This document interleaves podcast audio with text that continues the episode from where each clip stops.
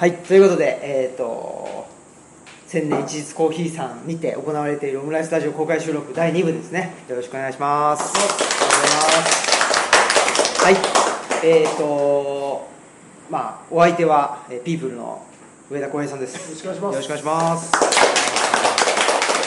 ということで、まあ、この浩平さんと僕が出会ったきっかけともなっているですね。この「ゲットバックサブ」という非常に熱い熱いっていうのはもう本のページ数も熱いしなんつったんですか？思いも熱いそうですっていうね両方の意味をうんで熱いんですけれどそれをお著者である北澤夏夫さんです。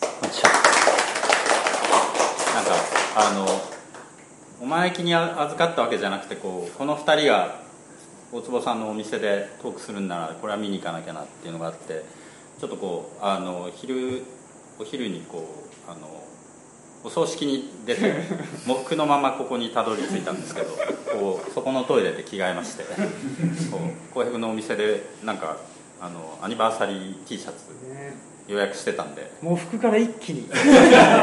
すごい転換。すごくこう夏っぽい感じになりましたすごいですね。まあなんかあの、はい。急遽急遽。お呼びがかかったので、えー、オムラジ収録に参加させていただきます。ありがとうございます。ライターの北澤夏夫と申します。よろしくお願いし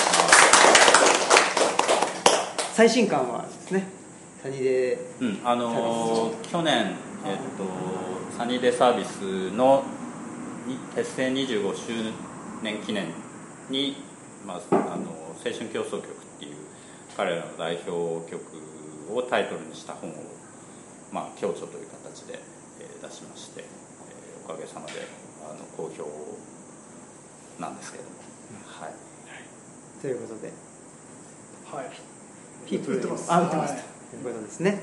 はい。でえっ、とゲットバックサブが出たのが2000 2011年の11 10月なんですよね。だからもう7年経っちゃあっという間ですよね。そうですね。本当に。でこれはい。その発売記念関西トークライブツアーっていうのをあえーっとその翌年の1月とかにやったんですよね、はい。えーっとだから2012年か。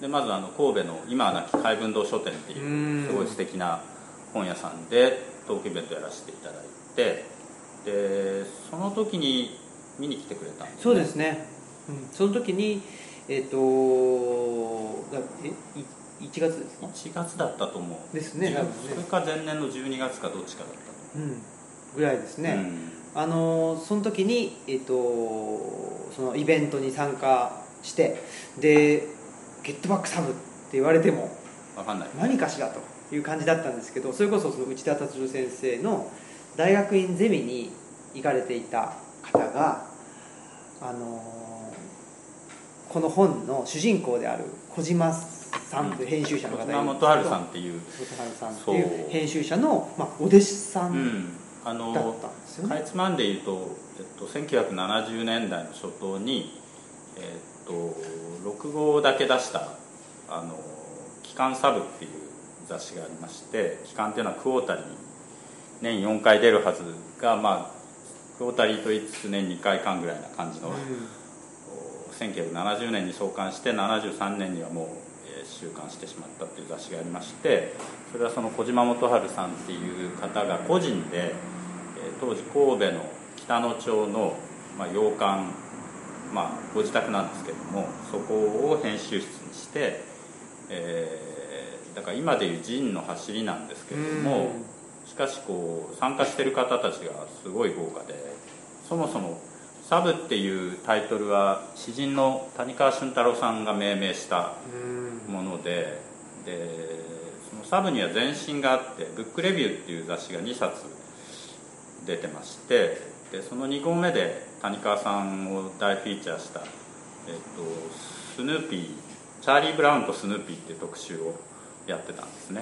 で創刊号は、えっとあのジョン・レノンと小野陽子っていう特集だったんですね。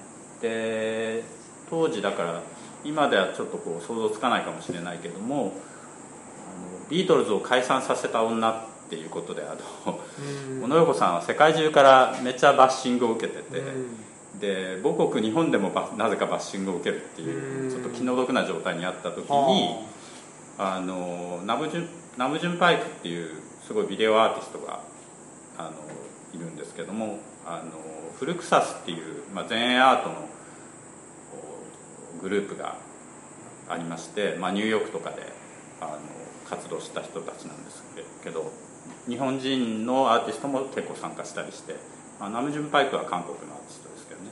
で小野洋子があまりにもこう歌唱評価されすぎてるんでこうちょっと応援したいと。でそういう指針をですね日本のあの滝口修造さんっていう、日本のシュルレアリスムの守護神みたいな方がまだその当時は存命でギリギリ存命で。でそのお手紙をナムジュンパイクさんが出したんですよ。でなんかこう滝口修造さんとその小島元春さんの出会いがあってで非常に小島さん滝口さん尊敬していたのでで全面的になんか応援してもらえることになってで小野洋子さんのこうグレープフルーツっていうあの限定500部の第一詩集があるんですけどもそれからこうあの何編か選んで載せたりジョン・レノンのジョン・レノンがこう彼はすごいイラストも得意なんですけどイラストとまあちょっとこうなんていうのかなあのナンセンス詩みたいなのをジョン・レノンが書いた本が2冊あって「イン・ヒズ・オン・ライト」っていうあのものと今だとこう晶文社から絵本「ジョン・レノン・センス」っていう名前で片岡義男さんの訳で翻訳が出たりする。そそこにえっと載ってたこうちょっとこうふざけた話とかを、うん、あの植草仁さんっていう、まあ、日本の雑学のこう王様みたいな人が、その時またかろうじてかろうじてでもないか。あの かろうじてというよりやっとこう若者に突然人気が出てきたみたいな時代なんですよね。実は植草さんってブレイクしたのがしてからこう9年ぐらいしか生きられなかった方で、大ブレイクしてからこう9年っていう。大ブレイクしたのが遅かった。遅かった。ですね。そうなんです。でそのだからこうすごくそんなインターナショナルなね 人たちがこう参加していた雑誌としてブックレビューっていうのが立ち上がって、でその3号目を作ってる時にそれはそのヒッピーラディカルエレガンスっていうこうテーマでそのルそのヒッピー当時こう前世だったまあヒッピームーブメント要するにこうアンチ資本主義アンチ物質主義っていうのを唱えて自然に帰ろうっていう生き方をした人たちのことをヒッピーって当時言ったんですけども、その原点っていうのはその50年代のビートムーブメントっていうのがあってそれはその詩人のアレン・ギンズバーグとかあの作家のジャック・ケルアックあの On the Road を書いた人ですね。とか、まあ、ウィリアム・バローズっていうやっぱりすごいこうあの人がいたり。そういう人たちの動きっていうのがそのヒッピーのルーツなんだよっていうのをこう特集した企画だったんだけどもその母体となる会社があの潰れちゃったんで小島さんがこうせっかく原稿も集まってるしもう資材を投じて出そうっていうことでタイトルもサブっていうふうに変えてサブカルチャーのサブ、ね,、カルチャーのサブです、で谷川俊太郎さんが当時あのまあアメリカとかをこうポエトリーリリーみたいなことで回った経験があってアメリカの大学っていうのはキャンパスカルチャーがあってそれが若者たちのサブカルチャーになっているんだけどもこう日本ではなんかこう形だけ真似されるけども全然根付かないんだと。明治以来あの文化が根付いた試しはないんだみたいな、あの谷川さんって結構すごいあの辛辣なことを言う時は言う方なんですよねズバッと。でも多分そう言いつつそのサブって名付けたってことはまあ日本でもそういう文化を根付かせようっていう動きがあるんだからまあ応援してあげたいなっていう気持ちで多分つけたと思うんですけどね、うん。そう。うん、でもそのサブっていうのの、うん、なんですかねまあ作った小島さんの、うん、まあ生涯っていうのを追いかけかけたまあ、ルルポうんまあルポルタージュですかね。ね。っていうのはこの「ゲットバックサブ」なんですけどその小島さんのお弟子さんがいてその人が内田達郎先生の渡辺仁さん渡辺仁さん。いらっしゃって、えーその方が、まあ、その内田先生のゼミで、まあ、僕をすごくあのよくしてくれてたっていうのでその渡辺仁さんの師匠の方の生涯を書いた本だというんでこれは行かなきゃいかんというのでイベントに参加してでその時に北沢夏夫っていう名前どっか僕見覚えがあってなんだろうなんだろうと思ってたら僕サンボマスターが好きで今ラボマスターのね「チアダン」っていうドラマ始まりましたけどね。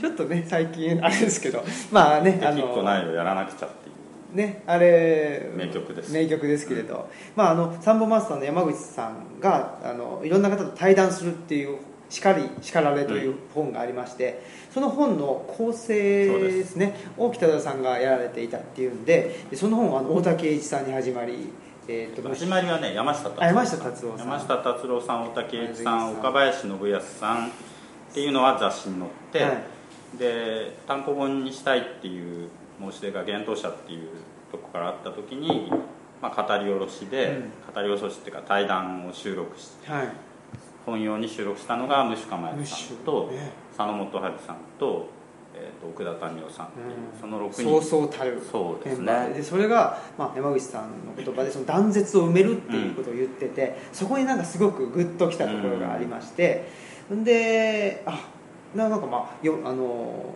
隅々まで読んでてですね。でそこでやっぱ北沢夏夫というあの文字を。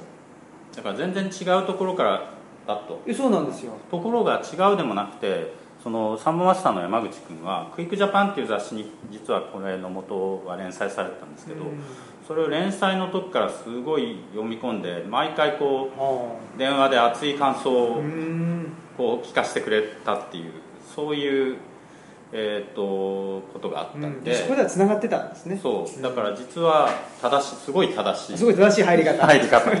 そうだったジャストすぎる入り方。あそうなんですね。そうか。っていうんで、まあ、僕はこの「ゲットバックサブに」あののめり込んでいくんですけど小平さんはどうですか？この「ゲットバックサブとの出会いっていうのはどどんな感じだったんですか？クイックジャパンの連載中には読んでいたんですよね。けどまあその時は断片的だったんで気になってるけどよく分かってなかったまあそれで北田さんのライティングが好きだったんですよ。ねいろんな雑誌に書いてる北田さんの文章。面白いなと思うと大体北田さんだったんですよ。へもうこの雑誌のちっちゃなこう囲み記事っていうんですかね。とかも北田さんの文章面白かったりとかして。あでそしたらこれ本になるっつって。これ言うほどの東店で買ったんですよ僕。注文してそう。そそれどこなんですか？もうなくなっちゃったんですけどあー。ちょっと早文堂的なね筑波のまあ昔から。昔から。そうそう本屋さん。まあ消えてはいない。まあまあそうそうこれごめんなさいラジオで。なくなってないです。家もあるんですけどまあいわゆる本屋の携帯は変えてしまったというか、うん、あそうそうそこで買ったんです。よはあ。でもともと面白いの分かってましたがっていうかっていうと言い方おかしいけど読んだらもうそれはもうのめり込みました、うんそこからそうですよね。なんかあれじゃなかったっけ？あのえっとあ小島は小島でもあそうそうそうイラストレーターのデザイナーの。そうそうそうそう。小島さん北川さんのツイッターを当時フォローしていて見ていて、うん。そしたら小島武史さんの展示っていうのがあってそう小島武史でもこれはもうゲットボックスの読書なら絶対行かなきゃダメだよね。まあそれ的なこれ書いてあっておこれはで俺は勝手に誤解して小島元原さんの展示だと思ってあ出かけていって、はい。そうしたら違ったの。あうんうん。見ててよこれ小島さん絵うめえなこれこれもできちゃったらかなわないなと思ってしばらく見てたらわ違うと思って。うわ。でもあれ原画がね直接手を 手を触れてもいいってあれすいうごかったですよね。すごいあの今時ない超貴重な原画を、ねもうすごい原画バサーってつってあって。へうわ違ったこれと思ったけどでも絵すごいから見ようと思って。えいいっすね。で見たらまあ散々話してますけどそれが平野太郎さんのお母さんである。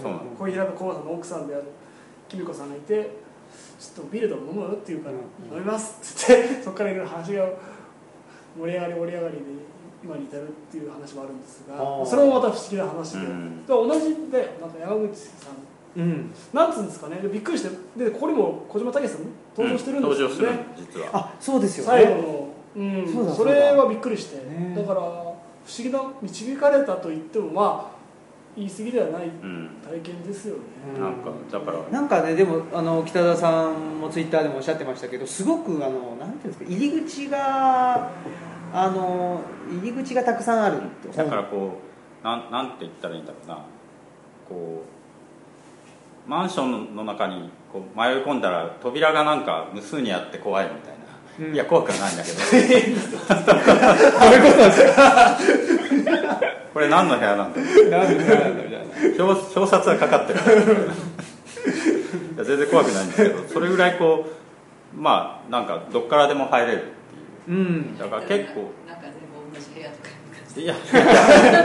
入ってみたそれがらまたすごいいろんな部屋がありますそうそう。っていうのがとてもまあ単純に話として面白いです。よそのまあ幻の雑誌消えた編集者っていうまあうん。を追っていくっていう。で一個一個どうそれこそどう開けていくように北田さんが最終的にっていうか、まあ、割と早い段階では小島さんとも会うんですよ。あのまあ、入院されててその前はなぜか拘置所に入ってたっていうことが分かって一体何をやらかしたんだとっていう一つのこうミステリーとしてずっとこうそれは最後になってやっと明かされるんですけども、うんうんうんっていう、まあ、ミステリーみたいなこう読み方もできるし。そうですよね。っていうかまあそういうふうに読んでくれた方がいいっていうか、うん。僕はどっちかというとそっちかもしれなくって、うん。読み物としてすごく面白く読んでて。でねあの知り合いも出てくるしその,、はいはい。渡辺仁さんと知り合いも出てくるし、っていうんで読んでたんですけど、まあ、舞台が1970年代、初頭から、まあまあその後もね小島さんってその後東京に出てくるんですよ。東京出てきて広告のこうなんていうか事務所を立ち上げて広告仕事しながら時々こうお金貯まるとまた自費で雑誌を出してたんですね。ドレッサージっていう今度はグラフィックなちょっとファッション入った雑誌を出してみたりその後こう競馬の雑誌を出してみたり、まあ、競馬がすごい趣味というか競馬場博打好きでもうほとんどアルコール依存じゃないかっていうぐらいのさ酒瓶を手から離さないみたいな、まあ、そういうこうブライ派的なね、うんうんうん。あのキャラクターなんだけどもすごくこうあのユーモアなセンスがあってねあの面白い方まあギリギリ入院中にお会いできたのでよかったんですけどでそこで取材させてもらってインタビュー収録してでその連載の第1回を書き終えてあの印刷所に無事に入れましたんでもうすぐ出ますよっていう報告をしようと思って電話病院にしたら3週間前に亡くなりましたみたいに言われてガーンというような、でそこから小島さんと関わりがあった人たちや小島さんのことをこうリアルタイムで評価していたやっぱり雑誌編集者特にマガジンハウス系の人たちにこう会いに行っていろいろ話を聞いたりっていうこう巡礼の旅みたいなのが続いていくっていう。うんでその過程で、まあ、こうサブカルチャーの再検証っていうのをこうやっていくっていうか、サブカルチャーって一口に言ってもこうすごく変わって、ね、今に至る感じなのでそれはどういう変遷だったんだろうっていうのをこう辿っていくっていう、うんそれがまあ横糸っていう縦糸と横糸っていうのがある本なんですね。そう僕はサブカルっていうとあの大好きなあの三浦淳っていう人がいまして、うんうんうん。三浦淳っつったらまあサブカルとか言ってそういうイメージね。そういうイメージで、でまあうでもここ出てくるサブサブとかサブカルチュアと書かれてますけどそれっていうのはやっぱ全然三浦淳的なものではないっていうのが結構ショックを受けたりして、でもそれはそれで、まあ、別にあの三浦淳をあの嫌いになることではなくて 三浦淳も好きだしもちろんサブカルチャーと言われるものも好きだしっていうのでどうしてこうなっちゃったのかなっていう、あの関心はあって、まあ一つはそうですね。やっぱりなんかその消費社会みたいなことに飲み込まれていってしまう、その飲み込まれていってしまった、まあ、小島さんっていうの小島さん自身もだから広告を手掛けたことによってどんどんそういうところから沼からこう足をもうズブズブとね、うん。全身が沈むまでうん。結局こう取り込まれてしまったっていう。う、ん。だからねそうなる前のこう手作りのサブっていう雑誌の良さみたいなのをどんどんこうやっぱ時代とともにね、うん。時代がやっぱ消費社会が前傾化するのが80年代なんで、70年代の後半ぐらいからどんどんやっぱそういうふうに日本の社会自体がなっていくから、うん。だからそういう意味では小島さんってまさにこう日本のこう文化とか、まあ、文化をビジネスにしていくっていう流れのこう初めから終わりまでを一気に駆け抜けたみたいな人だね、うん。だからそれでね、まあ、ゲットバックサブっていうんで、まあ、その消費、うん。えー社会化していくののやっぱりその前。うん。まあ原点に入ろうよっていうようなメッセージを込めたタイトルにしたんですけど、ね、うん、なんかそこに僕はすごくあのグッときたというかですね、うん。うん。今日を図らずと北田さん来てくれたりしてこの本を話題に上げるべきはそれほどねな何の因果かそれぞれにうんローカルで自分の場所をうん持ち始めて、ねなんか動き始めたっつうのは不思議なことですよそうですね。それがなんかルッチャそれこそそう使ってだからまあ、うん、あのあんまり正直言うとそのルッチャを作ろうって言った時にゲットバックサブあのサブだっていうふうには意識あんまりしてなくって、うん。うん全然違いますからね。だって神戸のサッスンアパートという洋館を編集の場にしてたものと東吉野の,、うん。あの天中組っていうあのーなんですかね、えー幕末維新運動の先駆けのような人たちなんですけどそれまあもうすぐ終わっちゃうんですけどね。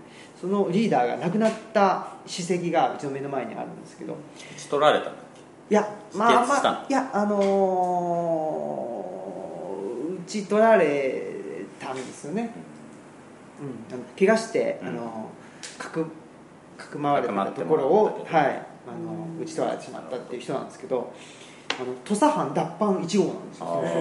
坂本龍馬よりも前にね、うん。まあ、そういう人が亡くなった地が目の前にああるんですけど。っていうんでもう全然サブとはね状況がうん。違うわけですけど、なんかでも、まあ、できてみると、うんやっぱり北沢さんの、うんねあのー北沢イズムじゃないんですけどいやいやみみたいなところが自分の中にいやでもねあったんかなっていう気がしてますね。僕だからそのルッチャーの話聞いて、まあ、その前にだから東吉野村に移住しようと思ってるんですよって話をこのオムラジの2年前の収録の時にそうそう。彼がまだ西宮市西宮市住んでた時に聞いててあそうなんだなるほど移住しちゃうんだっていう、うん。随分思い切ったことするけどでもすごい考えてのことだしすごいいい仲間が見つかったみたいだから楽しみだねみたいな話をしてたんですけどそれからだから彼はこう古民家を改装して施設図書館をはい。開設しでその館長に猫を迎え入れ、はい。そうなんですよ。そうなんですよ。コボスだっけ？えっ、とカボスです。カボスカボスね。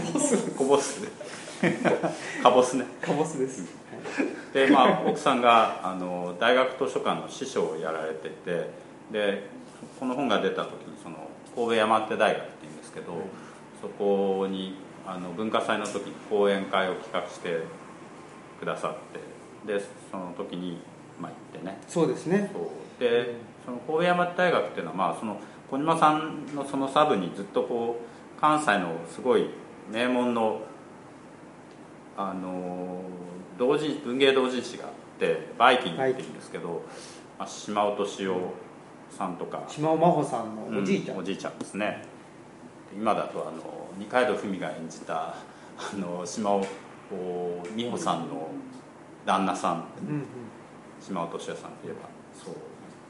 とかあとあの19歳で鉄道自殺した草加陽子小さん坂陽子さんねっていう伝説の女流作家がいるんですけど、うん。芥川賞候補作家のその人とかをこうあの輩出した、まあ、同人誌でそれを立ち上げた人が藤間正治さんっていうあのやっぱり作家の方なんですけど藤間正治さんもだからそのが「バイキング」っていうのの歴史をたどる連載っていうのをそのサブとその前のブックレビューからずっとやられてて、でその藤間正治さんはこうちょっと茨大阪県茨城市のあ大阪府茨大阪府府茨茨城市にねの北の方ですね。竹林の中にこう陰性していて、うん。あんまりこう世の中との関わりを持たないんだけども、はい。竹林の賢人みたいな感じなんですよね感じでこう訪ねてくる人はだ拒まずにそうそう。まあ、歓待してみたいな、なんかそういうライフスタイルにもきっと影響を受けたあそうなんですよ、うん、その藤正治さん。で藤正治さんの原稿が「思想の科学」かな、っていう雑誌があってあのアナキズム特集のうん。藤正治さん書いてて、うん。で藤正治さん別あのアナキズムとか知らないよと言って原稿をねあの原稿依頼が来たのを、拒否しようと思ってたらしいんです、そしたら向こうの編集部の人が「いやあなたの生活をそのまま書いてくれるだけでいいんです」って言われたっていう。それってすごくやっぱり僕ら影響を受けてる。で北澤さんと、まあ、僕とうちの奥さん3人で茨城市立図書館うん。に行ってその図書館の中にその藤正治さんのあの記念館。記念館があって、でその館長さんの中尾勉さんっていう方がやっぱバイキングの研究者であのぼ僕の連載の時もリアルタイムで読んでくださってよくあのおはがきくださったんですよね。だからなんかそういうご縁もあったりして。そうですね。だからでその藤正治さんの何ですかね。あのご自宅、うん。畳であの踏み机があって、うん。みたいなのがあの再現されてて。そうですね。うちのやっぱイメージうちの奥さんもその辺イメージしてで施設図書館というのであの古民家を改造してやってるっていうところがありますね、そのゲットバックサブ店っていうのね。ああのはいはいはいはい。キップ知り合った。うん。あのうん。これ2014年調べるのおねお2014年の10月にこういうこういう感じでやってて。であのそのその雑雑誌がここに映ってるのでうん。皆さんちょっと回覧していい。ごらっしゃった人っています？いらっしゃってない。純子さんいないだ。ろ私多分14年ああそっか。うん。そうなんだ。行きたくて行けなかったそうですか。ぐらいの時代かもで出るたびに半径が違ってた雑誌で。すごい小さくなんかこうペーパーバッグサイズになったかと思ったら最後の6号目はこんな A3 番のうん。すごいでかいほとんど半分写写真集みたいなのになってだからまあね思いついたことをパッてやっちゃうみたいな。うん。自由にやっちゃうみたいなね。でもう一つだからその小島さんの考え方としてその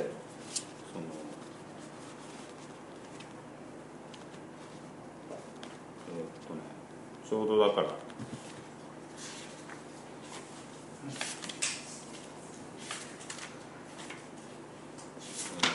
とその渡辺仁さんが神戸青春ガイズっていうその神戸のまあガイドブック。ガイドブックをね70年代の76年ぐらいかな、作った時に小島さんをインタビューして、まあ、それが縁でサブ編集室に入るわけだけどそこであのこういうことを言ってるんですよね。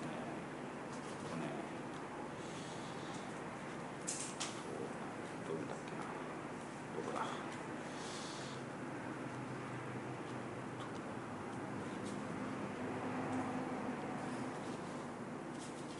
まあ、だから芸術の生活化っていうのを唱えてた人たちがいてほ生活の芸術。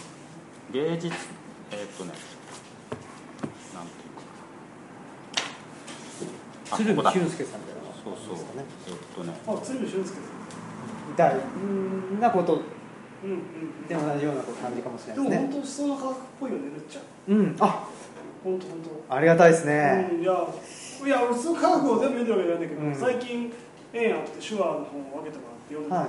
すっごい似てると思ってあ本当ですか？スタンスが。おその冊子の感じもスタンスえっとね見つけました。えっと結局みんながもっとゆっくりした生活をちゃんとしてればね時代と関係なくさそういうふうなことをやっぱりやるべきだと思うわけね。確かに今若い人がお金持ってるわけがないけどねそういう形でどんどんやっていかないとダメじゃないかという気がするっ てまあどういうことかっていうと要するにこう個人的なメディアをもっと持つべきだし雑誌で言えば「リトルマガジン」っていうのを作ったりしてまあゆったりした生活を送りながらこう個人がメディアを持って発信するみたいな、そういうことをこの70年代の半ばの時点でだからこう、えっと、もっとみんなやったらいいんじゃないか。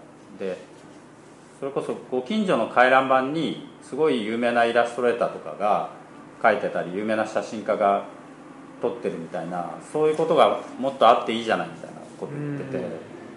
だからそういう発想がやっぱりこうそれからもう40年以上経った今もっとこうなんか商売とか抜きでさうん。クリエイターと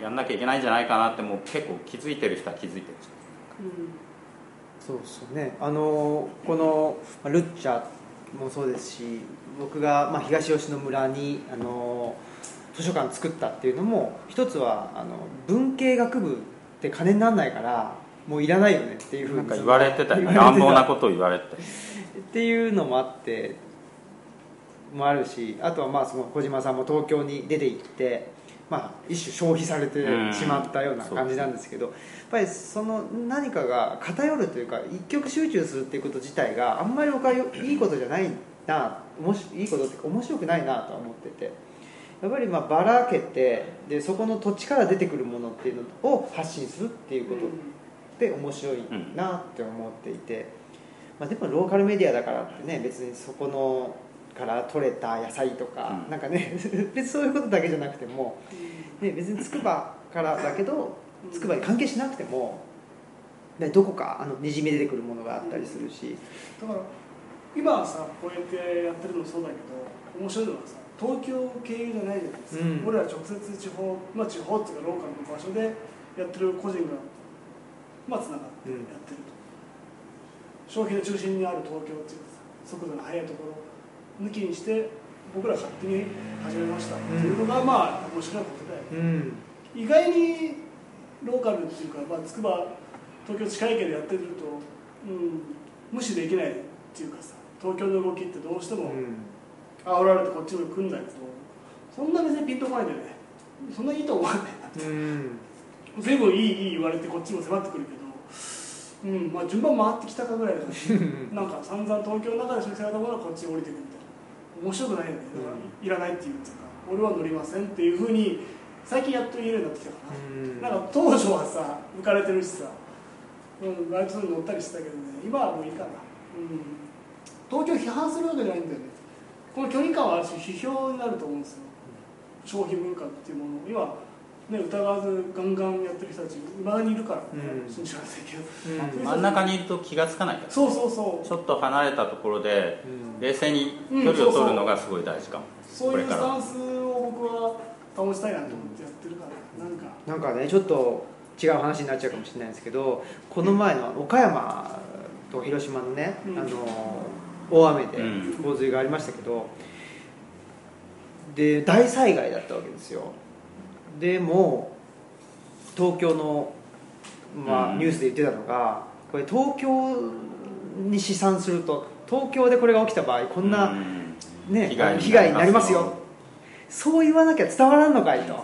みんな鈍いっていうそう。想像力がなさすぎて東京のことしか考えていないっていうかですね、でも確かに僕も埼玉の浦和市というところ生まれてあのうんと何時のニュース？6時だろうがあの夜の10時だろうがニュース見てても違和感ないんですよね、あのアメ横で何とかありましたとかアメ横かとか思うんですけどそれをやっぱり、まあ、関西に行ってで、まあ、全国ニュースというのを見てみると あのアメ横があって知らんがなみたいな。ものすごい違和感を感じる。それを全国ニュースとしてやってる。それ関東ローカルだよ、うん。関東ローカル、まあ、しあと東京ローカルのことが全国うんのものとして扱われているっていうそこの違和感。まあね。うん。でもい一種それで済んじゃってるっていうかうん。それで通用してるっていうのが今の、まあ、日本の社会だし、うん、現状なのかなっていうのは。そうだよね、はい。だからもうその本読んで7年ぐらい経ってるわけですが、うん。その小島さんが神戸に拠点を移したっていうのは、うんある種アメリカ西海岸を追体験するっていうかまあ緩い流れっていううん。か、を神戸なら再現できるっていう考えで移られたんですよ。日本のウエストコーストみたいなね。うん。まあ筑波も発想で。言っちゃえばそういうじゃあ考えもで実際僕ここ初めて来た時にああそういう感じの空気、うん。あウエストコーストじゃなくてむしろあのイーストコーストのうん。大学町っぽい感じ、うんうんそうですよね。もしくはボストンとかの、うんいや別にあのそこに行ってあの留学したわけでもなんでもない完全に受け売りですけど。初めて来た時ボストンみたいに。あの友部正人さんが来てくれた時に友部さんってニューヨーク。あニューヨークにお住まいだもんね。あの僕が来てくれた時にいやでもこういうふうに最初ニューヨークも行った時にこういう感じで店やってるところが多くてあそういいなと思ったんだよねっていう感じだよって言ってくれたのでそれは嬉しかったです。最高だねすごい。しかもね友部まあそのすごい人とかじゃなくてその実体験その時友達さんのライブもあったのそうそうそうその前に来てくれたのかな確か。そしてたまたまお客さん多かったんですよ。普段はボケっとしてるんですけどその日やたらお客さん来るんですよなんか知らないけど。そうそう。でまあ喋ったりとかいちいち子供生まれただの誰々どうしたとかね世間話してる本売ってるようなをたまたま見てくれたから、うん。たまたまですよ。でも、まあ、それがなんかいいふうに見てくれたんですよ。それはでもまあ嬉しかったですよね。なんか単純に物売り買って売る場っていうよりもまあうん。人とね、うん。顔を合わせて話してまあ商売していくっていううん感じをやれるのはやっぱり、うん、こういう場所なんですかね、うん。そのつくばっていう意味じゃなくてね多少そういう物流消費の中心からある程度距離を置かないとやれないですよね、まあ人は少ないよね。だから来客数は少ないかもしれないけどその分自分のペースを守れるっていうところで今いろんなところローカルに移る人が増えてまあ中国にしか。ううん。んそうですね。そうん。なんかね増えてるっていう話とどんどん東京に若者が行ってるっていう話となんか両方聞くような気まあがしてね。一極集中ってよく言われるよね、うん。それがますます強まってるとも言うし、うん。うん。うん。やっぱり現に、ね、あのさっきの話ですけど就労支援っていうことをしてると、うん。まあ、やっぱり企業がないと、うん。ねあのそこに仕事が生まれないっていうのが一般的な考え方だとすると、うん。やっぱりどうしてもお企業がある場所というと、まあ、大都市圏っていうことになりますけど、でも、あのーと今回のインセクツかな、でもそうですけど大阪は直接アジアと結構つながる部分があって。のインセクツっていうミニミニコミというかリトルマガジンの特集ってこと、あそうです。うんあ。はい。アジアの特集アジアの特集してて。あのピープルで売ってます。売ってますね。あありがとうございます。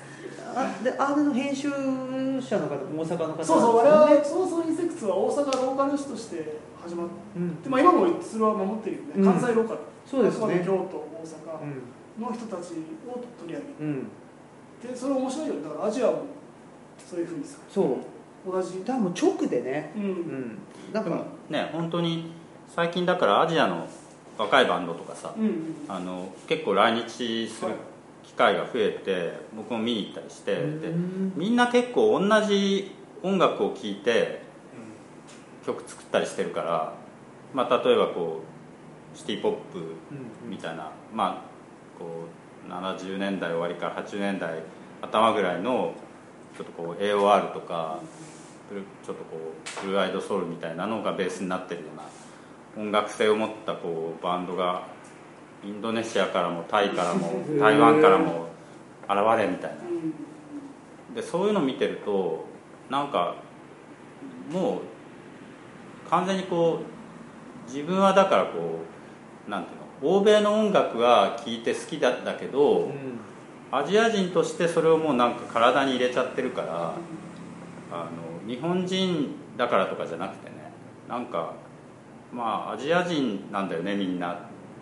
こういう音楽が好きなっていう、うん。だからバンドやってるサムキャッツのね、うん、夏目君さインタビュー最近読んだけどなんかなんつうんだスマートフォンしっかりさ、うん。SNS みたいな使い方あっちの方の人がうまいんですよみたいな。うーん僕が言ってたやつがその提案みたいなやつ誰かが言ってたのかなそうそれも面白かったね、うん。なんかねそういう。日本がどうしてもハイテクノロジーのさ先駆みたいなイメージって俺ですら持って持っちゃってる感じが若干あって、でももうちょっと違うんでしょそうそうもうそんなこととっねくりねえんだってことは自覚して、ね。今いろんなこと見ていかないと始まらないなっていうふうに思わされたら嬉しかった確かにね。だ。からほらメイドインチャイナはうん。信用ならないとか、うんうんもうそういう時代じゃないじゃないですか。そうだね、うん。っていうふうに始めていかないともそう。う見方が変わんないよね。うん。だからねあのうちの図書館もあの台湾で施設図書館してる人が紹介してくれたりしてて、えうん。ー素晴らしい。面白いなと思ってそういうつながり、うん。でそういうのも、まあ、フェイスブックとかうん。やってたら、もうすぐつながれてしまうわけじゃないでその関係で、まあ、台湾に行くとしたらその人に会いに行こうとか、そのね、まあ、フェイスブックでつながったからつながったというふうには考えてなくてやっぱり実際に、うん。あのあ会って、ね。で一緒にご飯食べたりしてっていうので、えーやっぱりつながるっていうことだとは思ってますけど、まあ、そのきっかけとしてはねフェイスブックとかねツイッターとかっていうのってすごくつながりやすくなってますよね。うん、はい。うん。そんなものですいませんまとめに入っちゃうとけど北田さんのこの本で僕ら出会ってて、うん。まあ、さっきもちょっと言ったけど無自覚にね意外にそこにあったものを自分たちなりに再現していってるっていうことはいやー本当そうですよね。ね。だからねあのゲットバックサブに出会ったタイミングって僕しちょうどさっきの話しんどかったタイミングだったんで、なんかねやっぱり嫌なものと好きなものっていうのがねパッキリとすごくあのブラックホワイホワイトで見えたっていうのがあって、うゲットバックサブがねなんか北極星のような感じで。あすげえ、うん導くにそうそうあのこれは動かないっていうすごい。ジョニー・ミッチェルの「アケース・オブ・ユーム」の詩みたいな。あ なんかねそんな気がしたんですよね。だからあこれがあったら自分は迷わないっていうかですね、あのあん逆に安心して迷えるなんかさすが研究者だなと思ったのはすぐにサブ研究会って立ち上げて。あそうそうそうそう。もうね研究会が好きなんですよ。早っていう。早いな研究会が好きなんです誰よりも早く研究会ができたよみたいな。そう。嬉しかった。これも体質だよね。それも。一部に話したようなあでもすみません。会ってことはひ何人かいらっしゃるそうなんですよ。やっぱりそそのシェアしたいというかですね。なんか読書会みたいなのを。読書会とか研究会っていうのをが好きなんですよね。でそのイメージになってるのは僕大学院ってすごく豊かな時間だなと思ってて大学院でなんかねロシアのあのとある川沿いにドイツ人が移住してそのドイツ人の生活についてみんなで一生懸命議論するっていう。その空間そうその空気感がすごくあの、まあ、いわゆる今の言葉で言うとその多幸感っていうんですか、うん。ああんまり好きな言葉じゃないけどその幸せを感じたんですよね。それをパソナ的なものの対極にあるあるわけだよね。そうですね。そうそうそう。あんそう反反反というかね、うん。そうそう。パソナそうそうね。竹竹中平蔵竹中平蔵的的な。な的なとことは坂谷太一的なとことはやっぱり対極にある。その何ですかねこれは。なんか金になるならないの話じゃないしそれ意味があるの意味がないのの話ですらないっていうあかまりにも今まで例えば文化をもこうお金に変えようとしすぎてきて、本来だからこうあったはずの豊かなものがやっぱ失われちゃってるじゃん。で今やっぱりすごく21世紀も18年経ってなんかちょっとこう大衆文化の出がらし感が極まってきたなみたいな感じがして、うん。ちょっと薄非常にこうなんか薄いお茶飲まされてるみたいなねものも多いしそんな時にでもこうまだまだやれることあるよってこうさりげなく自分の活動を続けてる人たちを見るとすごいやっぱ勇気を得るんですよね。でまあ自分もそういう感じで自分のペースで続けていこうって思えるしこれからだからすごくもともと文化って持続性みたいなものが大事だったはずだしそういうのをこうもう一回原点に帰ってねお金に変えようっていうんじゃなくてもう身の回りあるいはこう自分の心を 潤すようなものとして考えたらいいんじゃないかなっていうふうにすごい最近思ってますね改めて。大友さんは意外にそれを自然にやってくれる気がして、今日もフリーでやれてるのは大友さんですよね。だからもしかするとこれまあ違う場所だったらお金が必要になるかもしれないしね,、けどそれはありがたいことで、金何もかもお金の物差しに変えないっていうか。さ、まあもちろん考えなきゃいけないことなんだけど、でもまあみんなねコーヒーを飲むし。うん、うん、そうね全く大坪さんのためにならないわけです。むしろ結構ためになってるんでいややっぱりね、あのー僕も東吉野に引っ越して思ったのがやっぱりおお金お金が万能だとうん。思っちゃいかん。っうん。ていうふうに思いましたね。でも思わされてるねそうそうそう。僕ら本当に思わされてるし。お金生まないものは何の価値もないって本当呪いのかけられてる。うん、本当そう思いますしなんだろうな。なんかそうですね。おやっぱりお全てを交換可能だと思ってしまう、うん。お金があればっていうことですよね、うん。それってなんかすごく交換可能だったらなんかすごく自由な気がするんですけど、うん。なんかやっぱり交換についても考えなくちゃいけないし、ね、所有するっていうことについても考えなきゃいけないし、なんかすごく、ね、あの原理的というかラディカルに、えー考えたいなっていうふうに、うん。うん思ってますね。もうこのまま自然に話したいことがあるし、そうですね。別に質問とかはい。特別話しながら、うん。せっかくなんで。で何か？あの東京の一極集中の話聞いて、はい。私があの東京中学生の時とかに抱いてた違和感なんですけど早いですね中学生。つくばでくすぶってた。今こんなお店なくてロードサイド店しかなかったんですであの雑誌が全部東京の情報で、ね。今はいろんなメディアがあって雑誌が一番偉い時代じゃないんですけどギリギリ雑誌が一番偉い世代うんでなんか。あの頃何を愛読されてました？本当普通にセブンティーンとかおおーまあ中学生そうそうそう。でも東京に行けばこんなに楽しいことが。みたいな、でなんかやっぱそれも大きくて私東京に10年ちょっと大学生の時から住んでつくばに3年前に戻ってきたんですけど、うん東京に見切りをつけるのにすごいグズグズしちゃったのは多分その思春期の呪いがあってあー。本当東京から帰ってきて本当に良かったって毎日思ってる。あ本当ですか。本当にそれどどこが一番良かった一番というか。一番いいのはね本当あの普通にこうやって約束しなくても会える知り合いがみんな行動範囲がかぶってて東京だと人に偶然会うとかないじゃないですか。はいはい普通になんかもう1週間に2回くらいとか普通に会って1000年であの1人ずつだったらもう普通に同じ席に座って喋ったりとあかあそういうのが当たり前だしなんか東京でもそういう個人店がないわけじゃなかったんだけど、人気がありすぎてあなんかあ落ち着かないみたいな。そうそうあのエコダに住んでたんですけどあ近所にパーラーエコダっていうすごい人気のあるパン屋さんがあってそこはご主人がやっぱり沖縄で、まあ、そのパーラーっていう近所の人たちのたまり場みたいなのがあってそういうのを作りたいって言ってて全然シャレっ気のない店だったんですけどパンがとにかく美味しくて人気が出過ぎちゃって。でなんかそうじうんと遠くからわざわざ来る人が来てみたいな。ちょっとなんかそういうなんかひ一つメディアで取り上げられるとガーって集中あして一極集中。そう。あでなんか地元の人がいつ行っても混んでるし売り切れてるしみたいになっちゃうみたいなのがあって。せっかくメディアのエコ功罪がエコダにね。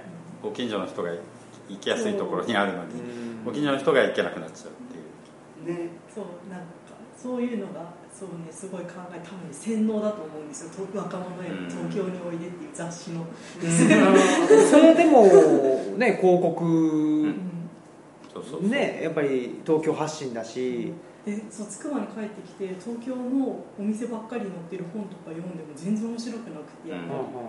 それはすごいねなんか最近の実感。うん。文章として面白いっていうのはあるんだけどワクワクし昨日こうなんか図書館で借りてきた「おじさん酒場」っていうあのおじさん図鑑を描いたイラストレーターの人とライターの人の居酒屋巡る居酒屋おじさん巡りみたいな本を借りてきたんですけどほとんど東京の店しか載ってなくあて別に行ってみたいとも思わないしそんなにワクワクしないなと思って、本当東京卒業できてよかった。な まあやっぱり東京は東京その東京ローカルっていうか、うん。面白いところはねあるんでしょうけどう。なんかやっぱこの幻想の東京というかですね、あやっぱコミ東京ュニティが、ね、に入りづらい、うん。特に単身者だったりすると、はいはい。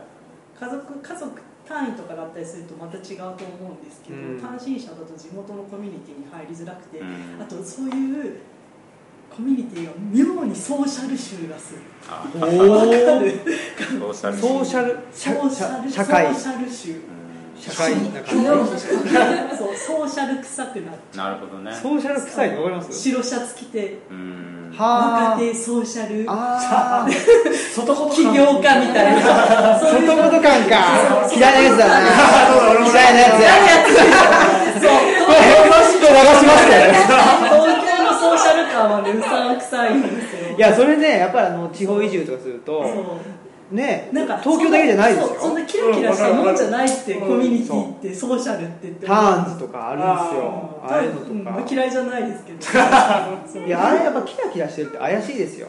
そうでもねなんか東京でそういうつながりを作ろうっていう人ってなんか妙に意識が高くてうん。ベースソーシャル集がしてなね。なんか違う人種みたいになってでももう起業家っぽいみたいな。そうそうそうそそうの流れは確実に来てますからねつくばにそうですそこら中にいますよもう。起業家が僕匂いがするもう臭い臭いけどいくらでもいるからそう。そういうやつらもう当初の入っちゃうのするけど俺は一切相手にしないから。そう。え私がここの星アベルがすごいいいなって思うのはソーシャル集がないまあないですね。それはもそう。実はつくばのね某おしゃれ自転車屋ですごいソーシャルいやいやまあまあまあまあまあまあ。それはあああの 某某自転車屋です。自転車。ソーシャル集なかなかあれですけど、まあ、僕は社会っていうものに対して考えてることがあって社会がその対人間に限定されちゃったからそうなっちゃってる気がするんですよ。商売とかビジネスが全部対人間だからだからなんか人と人とのつながりイコール何かお金になるしあのビジネスになる有益。有益っていうのになっちゃう。うんでもその社会ってそもそも人間だけがいるわけじゃないし、ね、あのぐっと木もあるしあの犬もいるし とかねあの魚もいるしってやっぱりその社会がちょっとあのなんですか貧しくなりすぎちゃってる。その結果そのソーシャルって言葉自体がなんか貧しくなっててその結果うなぎが絶滅するんです。その結果あそこにつながるかもそれいいですね。それまとめ方すみませんそんな取り尽くすまで食べ尽くそうとしなくていいじゃないもっとみんななんかね他の生き物を尊重しようよそうそうそう。ね。っていう気はしますけどね、うん、でも確かに。でも僕もあの埼玉県民で、えっと浦和ってところに住んでたんでやっぱり、うん、東京には憧れはあって東京に行けばみたいな感じで思っててましたけどね。今は多分ネットがあるからちょっと拡散してて、うん。東京に住んでない人からも情報発信があるのでそうですよね。僕らもネットがなかったら、ね、山奥でなんかねやってる。生活してそうそうそう。単に隠遁みたいな 感じですもんね、うん、それは思います、はあ、なかなか筑波もね状況変わってきたんですね。うん。うん。まあねそうだろうね。きっとね。なんか他にもあもしこうどうぞどうぞ質問とか。移住したところっていうのは、はい。例えばこうよく聞くのはその、まあ、いろんなこう小さい村とか町とかだとそのなぜ若者が出てっちゃうんだろうこれは困ったな。でも若者がよそから来るとそれはもうちょっとコミュニティには入れてくれないみたいな、そういう風潮があるみたいな話聞くんですけどもそんなことはなかった？なかったですね。うん。そうですね。もうなんて言うんだろうな。そういう拒む元気もないみたいな状況に。じゃあいいタイミングだったんですね。そうですね。タイミングはあると思います。タイミングあるし、うん、とそうですね。やっぱりあの畑とか田んぼとか平地が多いところはその耕作地の担い手がいない。っていうのであのウェルカムだし、えっとうちの東吉野っていうのは谷なのであんまりそういうその土地っていうものに対する利害関係がなくって。で山しかないんですで山しかないけど林業はダメになっちゃってるんででも仕事が全くないっていうんでクリエイターを呼ぼうっていうことで、えーアーティストだったり陶芸家だったり、えーフォトグラファーの人だったりっていうのが来てるんですけど。でそういう人たちでもなんていうのかなやっぱり都市都市的というか東京的なものに対する違和感があるのでなんかすごくなんだろうかな。助け合いじゃないんですけどコミュニティっていうのがに対して嫌な感情を持ってない。すごくフラット。な人たちが新しい移住者でもいるし残ってるおじいちゃん方もなんか、まあ、好きや好きにやってみたいな感じで。いい感じで。大家さん大家さんも。あ大家さんとのあの対談っていうのも入ってまして大家さん今村には住んでないんですけど大家さんもだってね自分が生まれ育った家を図書館にしたいですって言ったら 普通は何言ってんのってなると思うんですけどあどうぞどうぞっていう感じで、いや俺これ読んでびっくりしたのがさ、はい。昭和30年代はい。には、なんと東吉野村に映画館があったんですよ。うん。そうみたいなんですよ。で今1800人なんですけど当時はまあ8000人から1万人ぐらい人がいたっていうすごいよね。うん1800人なら誰でも来てほしいかもしれないね。うん、そうですね。もう限界集落。限界集落っていう。でもやっぱ家賃が圧倒的に安いっていうのはすごい魅力だったわけでしょ。そうですね。うん。生活費を要するにこうレベルいい意味ですごい下げられてそうです。その分を他に回せるって圧倒的な魅力だもんね。そうですね。僕はやっぱ研究っていうものをした研究を続けたかったっていうのがあるので、えーで、まあ、町に住んでいると家賃も高いし、うん。でそれでちょっと疲弊というかしてしまって研究続けられないなっていうふうに思ったんでで、まあ、僕の言ってる研究っていうのはすごく狭い意味での歴史研究っていうんじゃなくてもうちょっと広い意味で、うん。自分がまあ興味があることっていうのを、まあ、あの社会の中で還元していくとかあとはもっとしあの詳しく知るとか、うん。そうそういうのも含めて研究って言ってるのでそのい営みができなくなってしまうっていうのが一番嫌だったので、それができるためにはどうしたらいいかと言って考えたら家賃を下げようっていうんで っていうのもありましたね、竹林の賢者になろうと。うんそうですね。杉林ですけど。竹林竹じゃない。竹じゃない。杉か。そう。でも杉花粉大丈夫。大丈夫になりましたよ。町に住んでる時より。あ本当に。うん。荒領事かもしれないですけど、あ領事ドバンより接近して。そう。もう全身で浴びて 収録されたのっていつ配信される今月中には配信したいですね。声入れときたい人いませんか？ああ。そういう。言いづらくなるじゃない。他に何かいいかがですか？いかがですかって言っちゃないですけど。何かありますか？あ。新平君の本とかどうですか？あいいですね。あ。すごい興味あある。ある言わせてすいませんあの筑波で出版社やってるんですけど、はい。そうです。あつくばね。筑波金。あそうなの。すごいっすねつくばだけど私も20年東京に住んでて、はい。筑波で生まれたんですけど、はい。もう筑波嫌いすぎてもうあ絶対ここに来る人が東京に行くああで同じようなね。絶対筑波大には行かないと思ってまし絶対行く人の気がしないと思って僕筑波大にに行きたくても行けなかったっていうね。今すごいよ。中学校俺友達中学校で出た子中学中高大筑波って子がいるからね。そ就職まで筑波っていう。すごいよね。それはそれでちょっとね。うんいやすごいと思う。いや でも立派だと思います。よす。ごいなと思います。すねごいなと思います。すごいなそうね優等生はそう。だったそう。でちょっと別に戻ってきたかったわけじゃないんだけどいろんな人生のいろんなことがありまして、うん仕方なく一人ぼっちになってしまってあいる。ことになったのでそれでここでやってるだけです、うん。けど考えたらまだ3冊しか本出してないんですけど全員著者は千葉。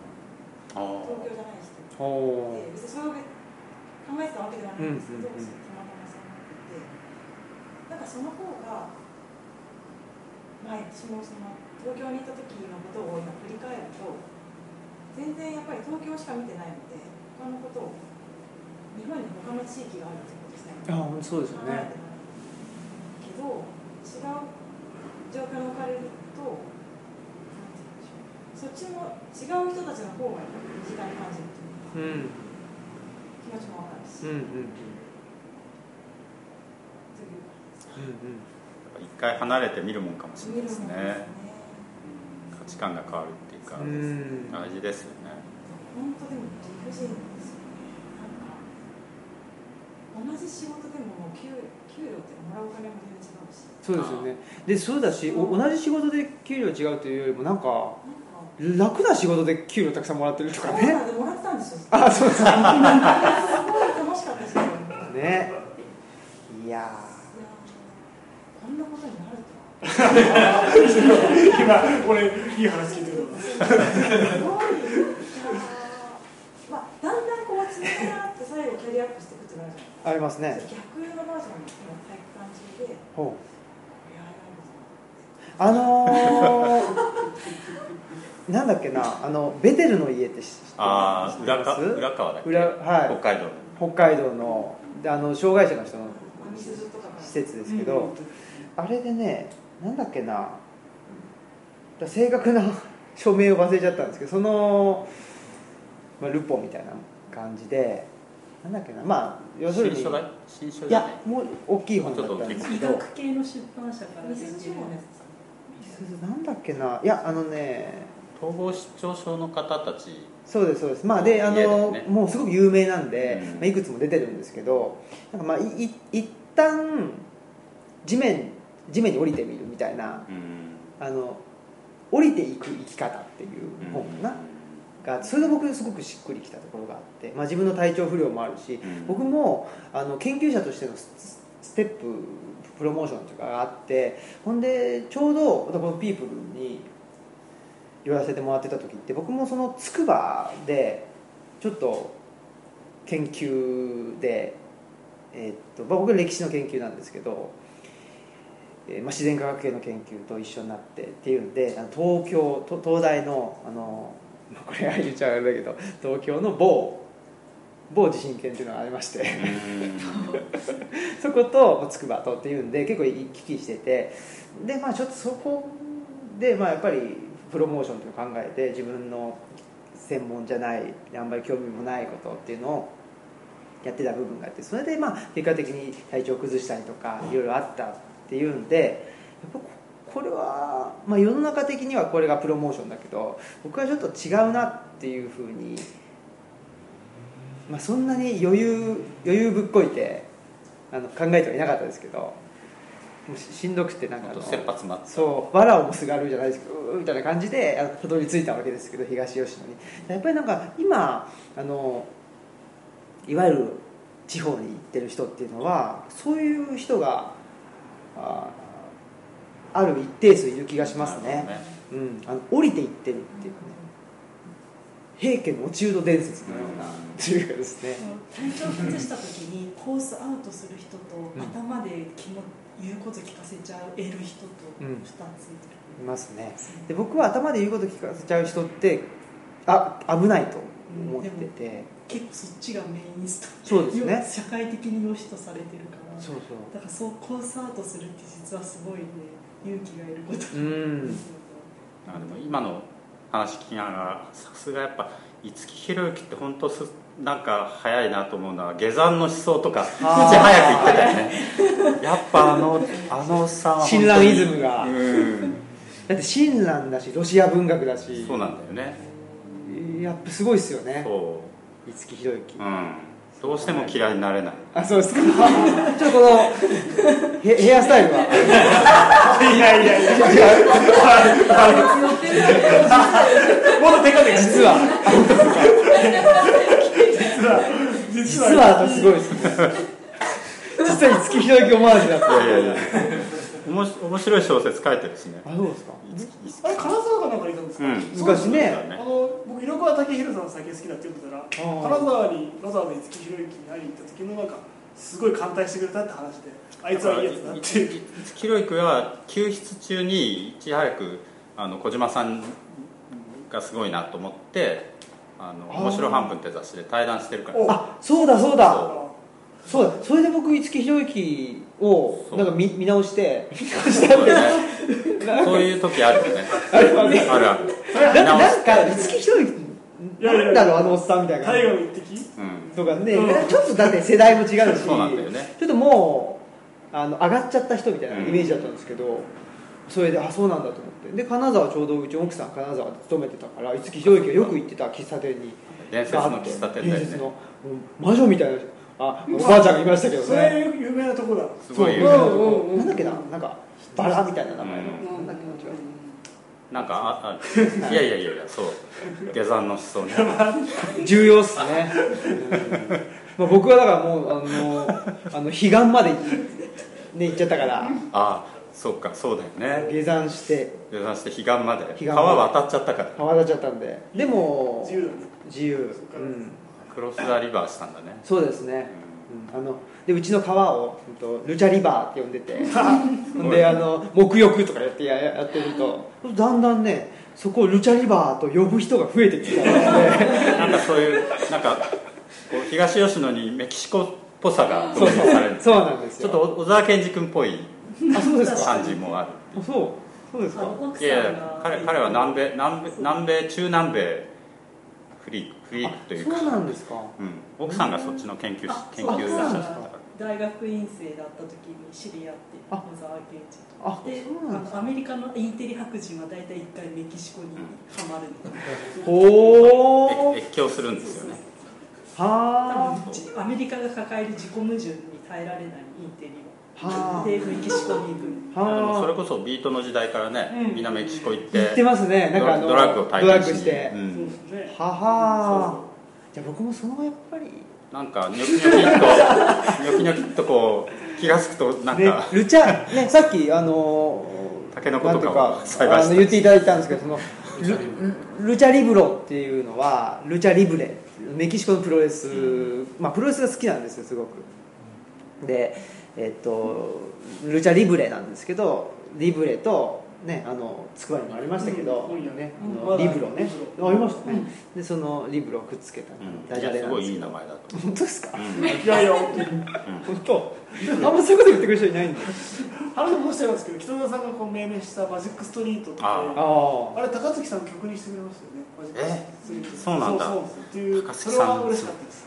そうなんだえそれ聞すごいきたい。わインストの曲なんですけどね。いやいやいや。上官あラップはそこに載ってないそうなんですインストはねえー、やっぱり。そこはやけくんフィーチャリングあそうですごい。やっぱりあの名付けるって大事ですよね。名付けたことによって風景が一変するというかね、だからねあの何でしたっけ？筑波未来市とかね。北北名古屋市とかよくないっすね。まあまあね。ああいうのは東吉野村もそうなんですけどね。その名前大事にしてほしいよね。そうですよ。指令が言霊がある、ね、そうゲニウス土器がね消えちゃいますよ。ということですけど。な何もないですか？いいいですか？終わっていきますか？いえいですか？お終わっていきますけど。はい。まあでもねこう創刊号が出てあよろしく。あの次号がそうですね。け次号も。編集中なんでしょ。もうできほぼできてもうほぼできてます。るい。つ頃観光で予定ですか？9月です。9月。おおもうすぐ。はい。8月中に全て終えて9月に出すと。いうことですね。年2回、年2回。うん、出し続けますんで。期間というと年2回になる法則 が。サブの法則ってのはありましたサブの言い訳しやすいですね。スペクテーターも言ってきてる時ありますスペクテーターは完全にそう 今は今ね。年3冊に増えてる。うん。勤勉な人が入ったから。僕らの世代だと満っていうありましたね。ニューウェーブコミックの。漫画ゴールデンスーパーデラックスっていう。ゴールデンスーパーデラックス。すごい。すごい豪華な立ち読みみた。いな大阪の人たちが作ってた。大阪っぽいですねなんかそそれを作ってた方もなんかサブを読んでらしたらしいんですよ。あのコンタクトあのやり取りしたことあるんですけど。そのサブがその年に2冊ぐらいしか出ないから満金町だっけ？もう影響を受けてそれぐらいしか出ないようになったのかもしれない。全然出なかった漫画があ載ってるまあ、今ではメジャーの石井久石さんとか。ああそうですか。高野文子さん高野文子さんとか。当時ニューウェーブって言われた人たちが。なんかタイトルだけだとねコンビニで売ってるさなんか なんかね。なのでまあねあのサブは、まあ、6号でうん終わってしまいましたけども、ルッチャルッチャーはね続けていきたいなと思ってます、ピープルは出さないんですか？そういうの いや出せません。そうなんですか？あら。忙しい。いやいやいや。マンパワーがないんだよね。中村君がピープルパワー。は中村君が去っちゃったからね。そうそうあどこになんか鹿児島に。京都のあ鹿児島鹿児島に。あカフェの雇われマスターやってるそうですーあそうなんですか。あれブルックリー先輩は？あブルックリン先輩も、うん棚撤収しちゃったね。そうですね。あそうなんだ最近見ないとすごい奇才なんだけど。うん記載ですうん。えなんかねあれだったらあの書きますし私あも。うんうんそうそうそういう人がいたらいいね。ねしますよ。あおほら。いいや話がまとまる素晴才能として才能として。あそういいです。才能で才能として。分け合って。じゃあまあそうそうそう。ねまあいつか取材とかしてもらえもう話そろそろやめたいんですけど インタビューとかしてくれてありがたいのはベラベラベラベラ喋ったことを記事にしてくれるのが嬉しいです。よ記事にしてくれたわこんなできる喋ったこと。を自分でまとめたくないそうそうそう。文字起こしして。偉いなって。確かに。ということで。はい。期待してます。るっちゃん。ありがとうございます。ありがとうございました。はい。ということで、はい、北澤さんもありがとうございました。は楽しかったありがとうございますい、小江さんもありがとうございます。はい、ね、大園さん、ありがとうございまし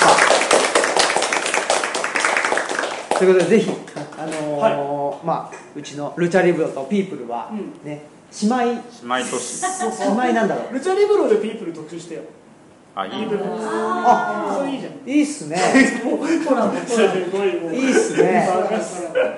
まあまあやりましょう。こ。れをインタビューして書いてます僕がね。食べた。いやだからここあのこの様子を。そうです。ね。うん。やりましょその時木戸さんにも。はい、うライブで 大友さんにも。おそうですよね。えー、す大ごい友さんいい文章書くんですよ。あ。本当に。いや本当がすごい好きで。楽しみですね編集もよろしくお願いします。ルッチャの黄金みたいな黄金っていうかね。あの結構自分で言うのもなんですけど有名な方があの出てくれたりしてるんでね。あいい。まあ内田先生もそうだし、まあじね、次回もそうだし、まあ、その内田先生とうちの大家さんが出てるっていうのが面白い。な結構ねだからあのバランス考えてはいるんですよ一生懸命ね。やっぱりあの売れないと次も出ないしっていうんでまあなんとか続けていきたいなというふうに思ってますのではい。どうぞよろしくお願いいたします。はい、はい、ではあのまあ今月中ぐらいに配信しますのであのオムライスラジオといううラジオがうちのあのルチャリブロのホームページのあのバナーの中にありますのでもしよろしければあの北澤さんとのお話もありますし昔のねいやいやあれでも聞けたもんじゃないって感じがしてちょっとね、うん。いやどうだか、うんああの忘れちゃいましたけどその話もありますし、ね、あの内田先生との話ももうあそう聞いてない67回ありますので、はい、どうぞよろしくお願いします。ということでじゃあ今日は皆さん、ね、お集まりいただいてあありりがとうございました。でもうねカットなし